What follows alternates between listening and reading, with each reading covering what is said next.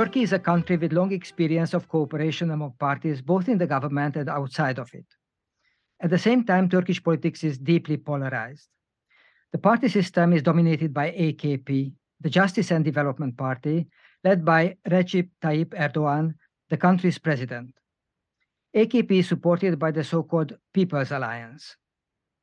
The opposition party with most governmental experience is CHP, the Republican People's Party. CHP leads the Nation Alliance, which is also called the Table of Six, having currently five other members. The third, smaller alliance is led by the pro-Kurdish People's Democratic Party, HDP. The parliamentary and presidential elections are scheduled to take place on the 14th of May, six weeks from now. My guest today is Murat Somer, professor at Koç University. He works on polarization, religion, ethnic conflicts, democracy, and democratic erosion. He's an advisor to various civil society organizations and opposition political parties. Murat, welcome to the podcast. Hello, Zsolt. Uh, thank you for inviting me. Great to have you here. Please introduce us to the Turkish party landscape and describe the ideological and the social profile of the most relevant parties. Uh, Turkey has been a multi-party democracy since 1950. Uh, there is some legacy of uh, multi-party politics and some form of uh, democracy, uh, constitutional monarchy during the late Ottoman times as well. we can say that there are four cleavages that have really affected Turkish politics since the beginning, and the last one is new. Um, the first one is the left wing uh, cleavage axis, uh, the familiar one uh, that we all know. Uh, of course, in every country, it takes a bit different shape. Uh, in Turkey, I think uh, the cultural differences play are a bit more pronounced than social class and political economy. But you know, this is the left-right axis. The second one uh, is uh, variably called uh, religious secular axis. Uh, it used to be called also center periphery, but I think it's a bit misleading right now. It's uh, outmoded, uh, in my opinion. it's a cultural difference. pro-secular parties that uphold the rapid secular modernization with the foundation of the republic with Kemal Ataturk. Um, the right wing, uh, the uh, religious parties, uh, uh, they are they have a strong religious identity. Uh, they are not conservative per se. Uh, they don't necessarily try to conserve something. They may be quite open to change as well. but their understanding of the future is very much inspired by Turkey's Islamic legacy as well as Ottoman legacy. Uh, some of them, including the uh, original uh, Justice and Development Party, was also rooted in political Islamism uh, as well, political Islamist ideology. The third one is an ethnic one. The basically the cleavage between the ethnic Turks, which is a very multi-ethnic group in itself, actually, but you know, people who uh, don't uh, identify themselves as Kurdish and uh, predominantly they identify as Turkish versus uh, ethnic ethnic Kurds. Uh, that has been an important uh, cleavage from the very beginning of um, the republic, since the 1990s. also, when Kurds established explicitly pro-Kurdish parties. Uh, so this has been a you know just lasting uh, these three uh, axes of Turkish politics. The last one uh, began to emerge during the 2010s uh, and uh, more rapidly uh, after 2018, uh, I would say. A democracy autocracy cleavage. of course, Turkey had auto authoritarian periods in the past, but during the last two decades, and especially during the 2010s, uh, it has experienced, uh, suffered um, a different uh, type of autocratization uh, which we also see in many other countries uh, in the world, uh, from Brazil to Hungary to United States, democratic erosion, which is an you know incremental uh, type of autocratization under civilian elected popular uh, governments, uh, basically the Just and Development Party in Turkey, um, which don't actually uh, denounce democracy ideologically. They actually uh, claim to uh, uphold uh, democracy, but they do use all kinds of uh, quasi-legal uh, methods or bypassing the constitution and other authoritarian methods to gradually erode democracy. So there has been resistance to this from the very beginning in Turkey, actually very active resistance to it, but it has often backfired. And uh, so 2018, uh, we may talk about it later uh, more extensively, uh, then the opposition tried to use new methods and also kind of unite uh, uh, just to overcome the this kind of authoritarianism and basically defeat the government and start something new. so that has led to a democracy autocracy cleavage Orçun Selçuk and Dilara Hekimci have a, a nice uh, article uh, on this as well, and other people, including myself, have been written writing about it. Uh, so that is a new axis, and uh, we will see uh, what fruits it will bear and how lasting it will it will be in the future. Now, before discussing the current uh, developments, let's go back a little bit in time. As you know, this series is primarily about party cooperation. Mm -hmm. So, um, what would you say? How are elections typically structured in Turkey? Are they structured around alliances of parties, or parties compete autonomously and then they decide after the election what kind of coalition they form? Yeah, so I think again here, uh, normal Turkish politics, basically what we have seen at least since the 1950s, of course, that are that have uh, certain um, uh, certain tendencies and norms and conventions, uh, what we patterns. Um, uh, what we have is quite extraordinary now. But the, this legacy, the, what we could call the traditional, normal uh, Turkish politics, uh, how is it structured?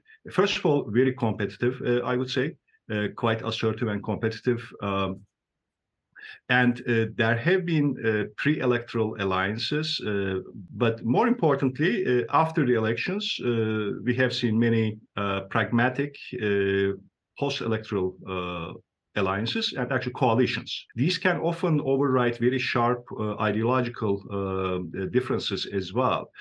for example, the quite strongly pro-secular Repub and left-wing Republican People's Party, CHP, you mentioned, the main opposition party now, in the past during the 1970s uh, was able to form a coalition with a political Islamist uh, party, uh, which actually is the predecessor uh, of the Just, Just and Development Party um, uh, that is in government uh, today. So there have been right-wing, left-wing coalitions, some also um, quite promising at times to consolidate uh, Turkish democracy. Uh, this has been a, lasting challenge of Turkish democracy, uh, an electoral democracy quite alive, but uh, really not being able to consolidate liberal democracy.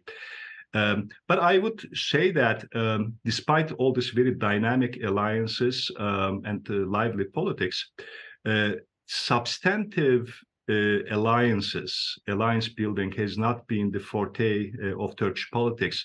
Uh, what I mean with that is, while forming pragmatic coalitions in order to come to government or su succeed in elections, whether they can also sort out, reconcile their ideological uh, differences um, or come come to some kind of compromise uh, principled compromises uh, between these different uh, worldviews, and also basically substantive coalitions, reformist coalitions to consolidate consolidate democracy. Um, that is uh, that has not been the forte of uh, Turkish politics. Uh, the many alliances later fell apart due to personalist or ideological conflicts. Uh, in that sense, also, I think what the opposition parties are trying to do uh, to date is quite new um, and uh, promising if it becomes successful.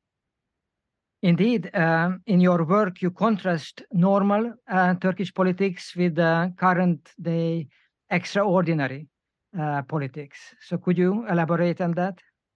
Right. I think you know I found this quite interesting uh, from the uh, from the beginning, actually, uh, I think it's a challenge of uh, the democratic erosion uh, process. Uh, I think political parties, as well as ordinary citizens, are quite. I mean, they understand much better conventional authoritarianism when uh, either the military or some civilian politician suspends democracy or eliminates it with some ideological purpose. That you know, this open, explicit authoritarianism but this incremental democratic erosion uh, poses certain particular challenges, in my opinion, uh, to to opposition uh, actors, not only political parties but also civil society and uh, ordinary citizens, uh, because uh, the the eroding governments during democratic erosion never denounce demands democracy. they don't eliminate democracy all at once uh, Justice and Development Party came, in fact, to power with very uh, democratizing promises, and uh, it also did uh, many reforms uh, that were indeed uh, democratizing. But during this whole democratic erosion process, however, it uses it used a lot of force in order to actually gradually silence the opposition or divide the opposition. it never says that it doesn't accept opposition, but on the other hand, it does use all the state power uh, that it gradually that uh, it uh, it grabs uh, comes to control the state. It also uh, gains other powers uh, by, for example, also gradually again um, gaining control of the overwhelming majority of the of the media. establishes pro-government civil society. So it has all these disproportionate powers. It uses to actually make sure to uh, defeat the opposition and to remain uh, in power. Um, so under these conditions, so uh, under these conditions, what uh, can the uh, opposition do? They can use the methods of the normal uh, politics. Go to the judiciary. this sometimes works, but one of the things that these eroding governments do, they also politicize uh, and packs the uh, the courts. So after a while, this going to the courts doesn't work. Uh, also, they um, the government blames them for uh, by saying that uh, the opposition parties are trying to override uh, the people's will. they are trying to defeat a, um, a, popular government by using rule of law as a weapon, or you know, by going to the judiciary. Um, they can use issue-based protests. Uh, they can try to uh, challenge the uh, single uh, policies, individual pol uh, autocratizing policies. Uh, but then these are these do happen. They have happened very extensively in Turkey. But the government just oppresses them, criminalizes them. Without completely banning them. So there is actually a lively public sphere. Um, so, uh, and single political parties and political actors cannot amass sufficient power to override this kind of uh, authoritarian power. It's a different kind of authoritarian uh, power. Uh, after all, state is very powerful um, and it has a lot of uh, financial uh, resources uh, as well here. So um, you have to basically unite forces and you also need to mobilize people uh, in order to create sufficient power to actually uh, defeat such a government. But why saying this, however, uh, it is also tricky because you cannot, uh, of course, we can, uh, the first thing that comes to mind is, which uh, Turkish political parties have often done, tell people that, look, this is an emerging dictatorship or this is an autocratic government. Uh, let's leave aside our differences and unite forces actually just to change this and then uh, we can talk about other things. Uh, but uh, this, ca this can also backfire because at the same time, you don't want to alienate people and the voters. You're asking their support uh, in the name of democracy and with the promise that in fact democracy can work and uh, through elections the government can change. So they cannot actually just say, uh, like in the same way that, for example, under a military government, uh, of course, people would be afraid, but everybody knows there's a military government, no democracy. You could tell them, let's actually rise up against uh, this uh, authoritarian government and uh, bring democracy. Um, you could say this and try to, uh, then, you know, sometimes it works. But here, there is this problem that many people can uh, use the exit option uh, because then they say, well, if th if this is an autocratic government, I will not risk uh, uh, my um, well-being uh, by being mobilized and going to vote. And so they are really between a, a, rock and hard place.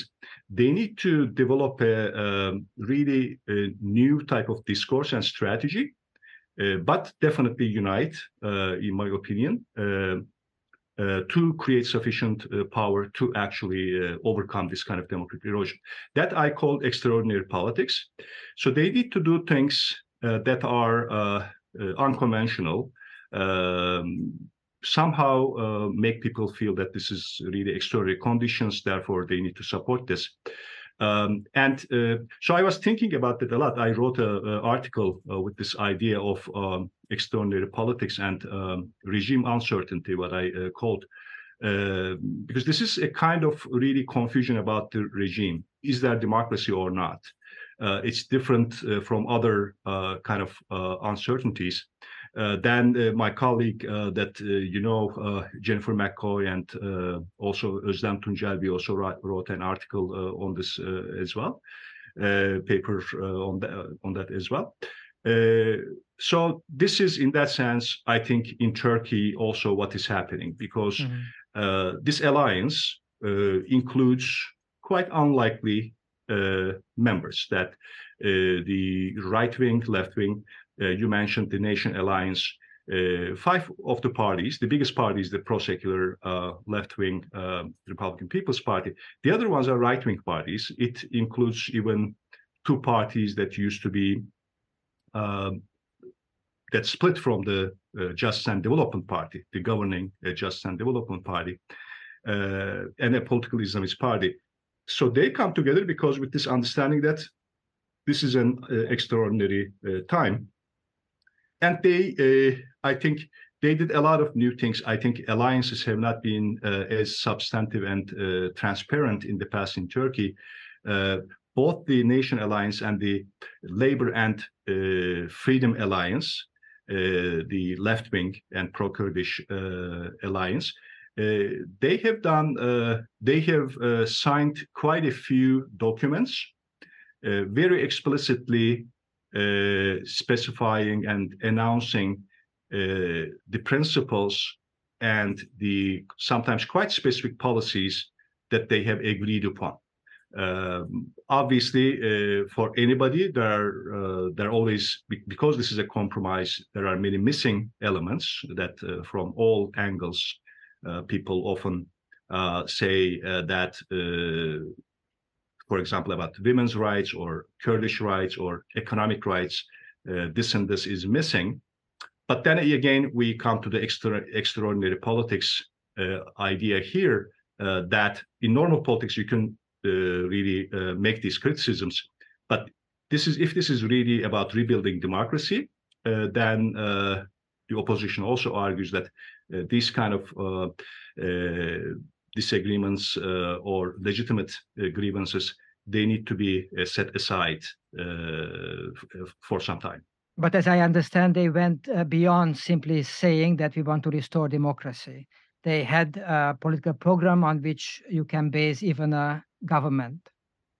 Yes, I think uh, this is also uh, an important element here. I think in many countries, uh, I think we could say this um, about Hungary as well during this in this uh, context of democratic erosion, by definition, there are popularly elected governments, even if they are uh, not really fair elections and sometimes uh, free elections they may not but still definitely they are uh, they uh, enjoy the support of um, significant portions of the society that are tested through uh, some kind of competitive election um, which means that these people have a reason uh, to uh, lend this support, uh, which often goes back to certain resentments, problems, and shortcomings of the previous system. Uh, so uh, the uh, in the Turkish case, certainly the electoral democracy, which was on the way to become liberal democracy, by the way, when Justice and Development came party came to power. Uh, there were significant uh, reform uh, reforms being made in pursuit of the EU membership too. it was really on the way, but that electoral democracy certainly had many problems, many shortcomings.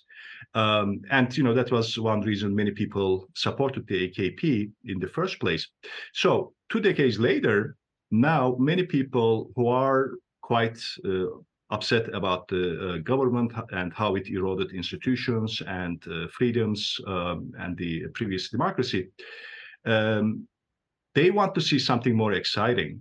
Uh, they they do really uh, ask the question whether this is about some restoration of democracy, like going back to the ancien regime, if you like, uh, or is this about something building better? And this has been the challenge for the pol opposition political parties. Uh, they understood this, I think, um, and you know they have been trying to therefore to come up with some kind of a substantive uh, agreement that amounts to uh, building a better democracy and uh, also transcending uh, what existed uh, previously.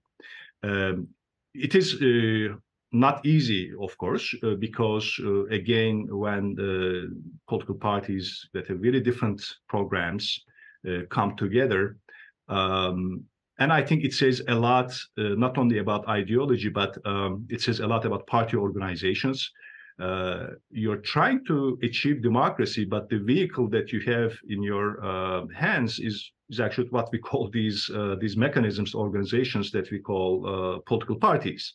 And as political scientists, we understand quite well, uh, you know, political parties, what they promise and they're short. So you are uh, many people. Um, in these organizations, and they are huge organizations in Turkey. Uh, like political parties have a long legacy; they are not paper tigers. Uh, so they have millions of members. Uh, they have, uh, you know, very uh, massive organizations. So uh, it is hard to really remain in power. With there's a lot of politics within the political parties. this um, alliances that we were talking about were quite uh, led by the leaders uh, of the political parties. Um, but in order to uh, pursue these alliances, they also need to convince their party organizations, which again consist of uh, millions of members uh, often. So all uh, so here all of this is telling us that even when at least the leadership or some of the leadership of these parties, they understand that uh, they do need to promise something much more substantive than restoration of previous democracy. Uh, it is uh, not easy. It is easier said than done.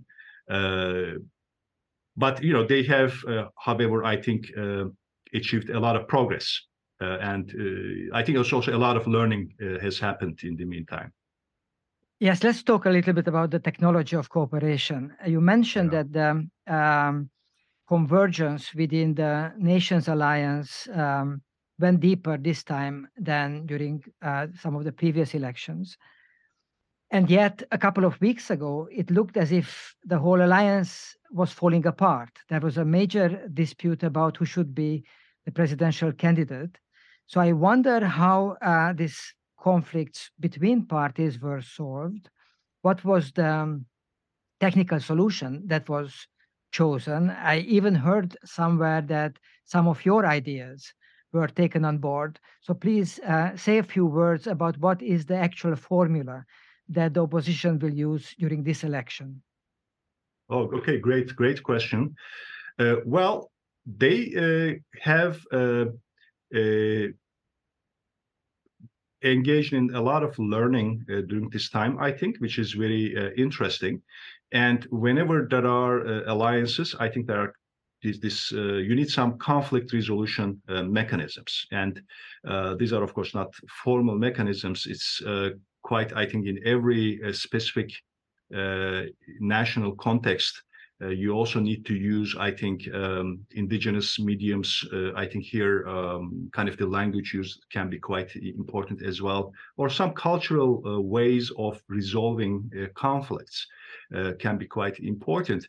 Um, but the um, so what was this last conflict about? Um, first of all, um, the, uh, nominating the joint presidential candidate. They had agreed uh, earlier on that they will have one candidate, joint candidate, which was the right decision to unite forces. But then who will it be? The uh, bright side was that the good news was that there were uh, quite a few uh, capable candidates, I guess. But then, uh, as we know in politics very well, in the end, you need to make a decision because one will be the Uh, uh, candidate. And uh, I had actually promised, uh, and you know, not only determination, this nomination process, but also each candidate has strengths and weaknesses. will that choice, whoever it will be, uh, will it really mobilize sufficient consent and excitement among the uh, uh, among the voters to really succeed under these unle in unlevel playing field conditions? So I had promised that actually in that sense, and at the same time keep the co coalition alive, so stable. So I had promised that um, some kind of a ticket system uh, would be the best choice uh, here, uh, because the the current candidate, which uh, ended up being determined, uh, it was the most likely candidate, Kemal Kılıçdaroğlu, because um, he's the leader uh, of the largest party in the Nation Alliance and the main opposition party. Um, and you know uh, the way politics works, the therefore natural uh, candidate uh, to keep the party also um, uh, intact. Uh, on the other hand, he has been also the really uh, the um, the main force behind this coalition building, the person who really brought these parties together. but at the same time, Kemal Kılıçdaroğlu had many critiques uh, because he's actually uh, not a very charismatic politician. Uh, he's a he's a more bureaucratic uh, kind of personality. Um, that has actually a lot of advantages. Uh, he's very calm, for example. Um, but on the other hand, you know that doesn't always really excite the voters that much. And he has a baggage because he's been the leader of the opposition since the 2010s. And during this time, again, by definition, of course, opposition failed to change the government. And he was uh, really um, blamed for this. Uh, uh, in addition, you know, so that was the, the, the issue. And in 2019, opposition uh, was quite successful in winning the local elections and brought to the political scene some uh, really popular uh, names, new uh, political uh, personalities. one of them was the Istanbul mayor Ekrem İmamoğlu, um, and the other one Mansur Yavaş, Ankara mayor. They are quite, they were more popular than Kemal Kılıçdaroğlu in the case of Ekrem İmamoğlu, also younger politician, uh, also has uh, better rapport with younger uh, voters. Um, and the Ankara Mayor Mansur Yavaş is also, even though both are CHP uh, members, uh, is the more uh, right-wing, uh, represents the right right-wing uh, side of the CHP. Nationalist. Uh, nationalist, exactly. And the I thought that actually, if they ran on a ticket, that would create a really strong team uh, that would both uh, keep the coalition uh, together, but at the same time really mobilize the maximum amount of excitement and voters. Uh, in terms of governing as well, I think you know they all have uh, certain experiences and uh, advantages and disadvantages. So, because governing after winning election, that will not be an easy task either. So uh, I had proposals, and it was uh, the political parties uh, were discussing this. Uh, they uh, they knew this, uh, but given the political balances, it had not been chosen. and then you know the crisis happened, and what was the crisis about? The second largest political party, the leader Meral Akşener of the second largest political party, İyi. İyi she basically left the table because she was very upset uh, because she had second thoughts uh, or reservations about Kemal Kılıçdaroğlu's uh, nomination. And whether for good or bad, she also um, uh, lost her uh, calm. I mean, she really uh, left the table in a very angry way and also really uh, fiercely criticizing uh, the table and Kemal Kılıçdaroğlu, uh, which was, I think, very wrong. However, this conflict, I think, also opened the space, a need for conflict resolution. And then at the time, of course, you know, I, also again, uh, you know, uh, suggested this uh, again, you know, for as a solution, um, and then you know it was found a room for acceptance, I think, and it is then there were negotiations, just hour by hour negotiations, basically, uh, between the parties, uh, and they accepted uh, this as the compromise. Uh, Mansur Yavaş and uh, uh, Mansur Yavaş and Ekrem İmamoğlu became the the running mates of Kemal Kılıçdaroğlu. And in return for that, uh, I think this also uh, saved face uh, for Meral Akşener because she had proposed either Mansur Yavaş or Ekrem İmamoğlu to be the candidates instead of Kılıçdaroğlu.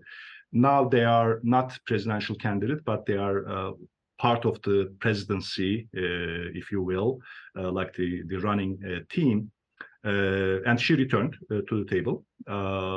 so the compromise was achieved. I think this is a kind of like a conflict resolution experience. Um, Kılıçdaroğlu's, I think, forte here was that he was very uh, calm from the very beginning. He didn't say anything that he could not take back afterwards uh, vis-a-vis Akşener and said that, you know, it will be sorted out in one way or another. Um, so which also uh, strengthened uh, his uh, his claim uh, to the nomination too, I think. The Turkish Gandhi. The Turkish Gandhi, uh, exactly, exactly. During this compromise, however, because of the opposition of one party, they also agreed on making the leaders of the other five parties to be uh, vice presidents after the election. Um, so this was part of the compromise. Uh, beforehand, they were discussing that there will be some kind of a, a council uh, where um, decisions will be, will be made uh, after the um, uh, after coming to government based on uh, some kind of consensus. So they will also be vice presidents. I'm not sure whether this is a good idea. It has been criticized. On one hand, yes, it's this very uh, kind of collegial, uh, multi-actor, uh, consensus-based decision-making. Um, we have some historical experience in Uruguay, for example, historical experience uh, with this. Uh, but on the other hand, at the time when governance will be quite difficult, I think uh, this is not a very good. so this is, I think, a challenge for the opposition. I had um, like one um, one Goliath, uh, and then against this Goliath, uh, okay, three may be a good idea, but seven may not necessarily. They can uh, step in each other's uh, feet. Has it been ever um, seriously considered in Turkey that ordinary party members or uh, supporters would be integrated in this process of selecting candidates? Hmm. Uh, yeah, excellent questions, uh, Um, this alliance building is on one hand very democratic because it is to override uh, certain differences, uh, meet in the middle uh, for democracy. So in that sense, it's quite democratic. But on the other hand, it has been uh, quite uh, leadership driven. So quite top down, actually. Elitist. Elitist. It can be seen very elitist. Um, so, and it has been criticized. Um, this idea about more uh, bottom-up participation in the uh, nomination of candidates, whether presidential or uh, the parliamentary, has been a discussion in Turkey, uh, the problem in Turkey uh, for a long time.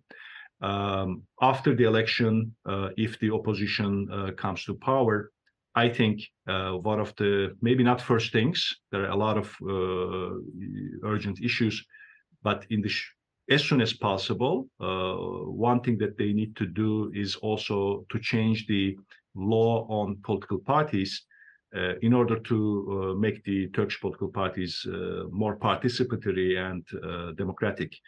Um, so therefore, um, this whole process of these alliances, the alliance building has been criticized.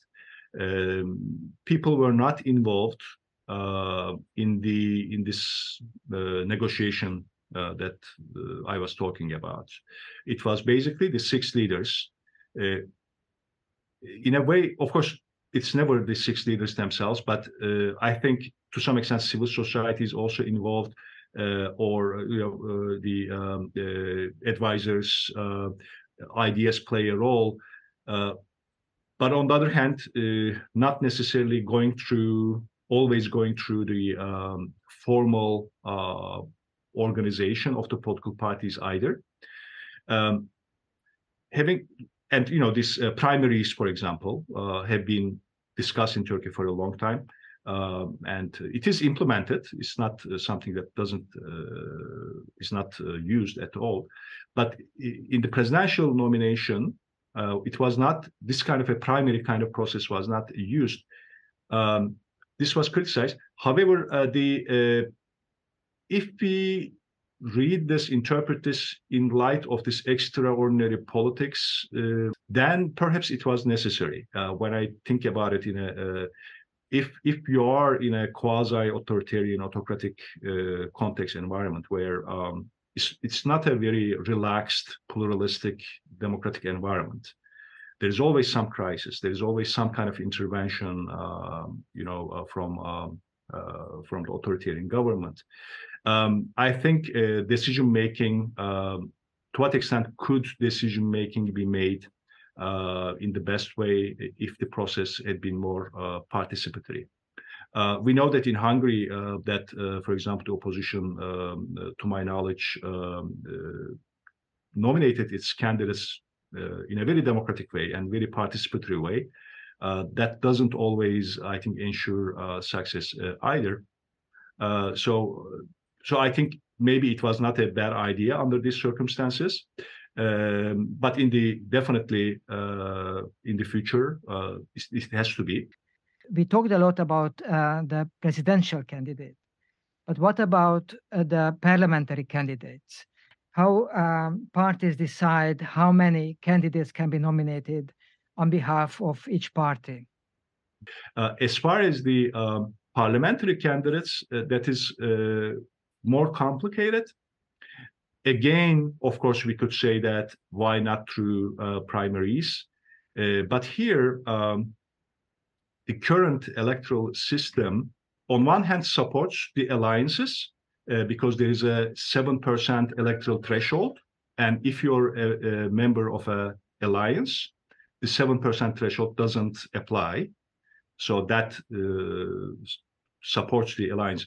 But on the other hand, in every district, members of the alliance will still compete with each other, which means that, uh, and many uh, people uh, have been working on this uh, within the political parties as well as in uh, civil society, uh, it clearly shows that this, this law was changed to give an advantage to the incumbent party mm-hmm. because this opposition was uniting in terms of alliances. if the opposition does not choose its candidates in every district based on some compromise and based on a joint list. So they have to establish joint lists uh, in uh, every district, but in every particular district, uh, they have to decide whether uh, the CHP list would be the best or E list would be the best or some other parties list would be the best. Usually is CHP and uh, also E. Uh, otherwise, even with 40, 41% of the vote, uh, the People Alliance may get the majority uh, in the in the parliament. So they have to uh, pick joint uh, list, and it, this has to be very strategic. Uh, whose name, which party's name, and which party's candidates are most popular uh, in a particular district, district, and there are many of them. So and at that the, level, opinion polls will be used. Opinion polls will be used. Exactly, opinion polls will be used uh, as well as the uh, available names of the candidates, how much residence they have in each district, uh, which which can be quite local. Um, and of course, there is this party interests. They will have to negotiate. Each party, of course, especially smaller parties, uh, that of course want to have uh, uh, seats in the parliament. Uh, but they have to also, uh, most important, to take into consideration the uh, common interest. First of all, winning the election.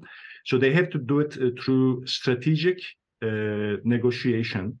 so, for example, this could not happen with primaries. Uh, so um, you, we could see this again on one hand very democratic because political parties negotiate uh, are legitimate uh, representatives of uh, people but on the other hand uh, again it's not very bottom up because uh, it is not being done it will not be done through primaries it will be quite i mean experts and political party members will have a lot of say it too. I think this under these conditions. What do you expect? Will there be a united campaign organization, at least for the presidential level, maybe also at uh, territorial levels for the parliament, or um, the parties will maintain their separate organizations and just coordinate uh, to the extent they have to? So will they pool the resources completely? Will they share with each other all the money, all the information, all the campaign technology they have? Or they will stick to their guns and preserve their autonomy at this organizational level? I think it will be quite multi-level. Uh, I think complete pooling of resources uh, will not be possible uh, because there are, these are separate organizations. And also they don't want to do that uh, because one uh, reason for alliance building is to be able to uh, appeal to the uh, broadest possible segment of uh, voters. Because we haven't mentioned polarization. this is Turkey is one of the most polarized countries in the world. Uh, which means that often voters vote not because they like very much uh, their party, their own party, but because they really don't want to uh, another party, uh, what they see as the out party, the rival party, uh, to to succeed. So, which means that uh, some there are some voters who may be not be very happy with the AKP, with the People Alliance, but they their uh, dislike of the CHP, the main opposition party, is even more important than uh, you know uh, what they're uh, belonging to the their own party. However, they may vote, they may consider voting uh, uh, for a small party, which is part of the alliance with the CHP, which means that they don't. On one hand, they want to pull resources, but on the other hand, they don't want to be completely associated, identified with each other either, um, they will need to do some segmentation uh, for different purposes. Like in Turkey is a quite large and uh, we are talking about 85 million uh, population country with uh, very diverse regions. In some regions, uh, one party or one candidate uh, may have may be more popular or may have a better personality, uh, political personality to connect with the voters. In others, uh, other parties or uh, candidates, they have to therefore uh, these have this division of labor as well. Um, but if this is really uh, a, really based on a democracy autocracy cleavage and democracy autocracy referendum, um, which is their main also claim, uh, then they will of course have to they need a joint uh, discourse, joint strategy too. So these different um, campaign efforts, campaign uh, messages, uh, they need to be compatible with each other as well. Otherwise, they will undermine each other. Uh, there's there is a need for master narrative too. Uh, so you see that they are trying to do uh, both.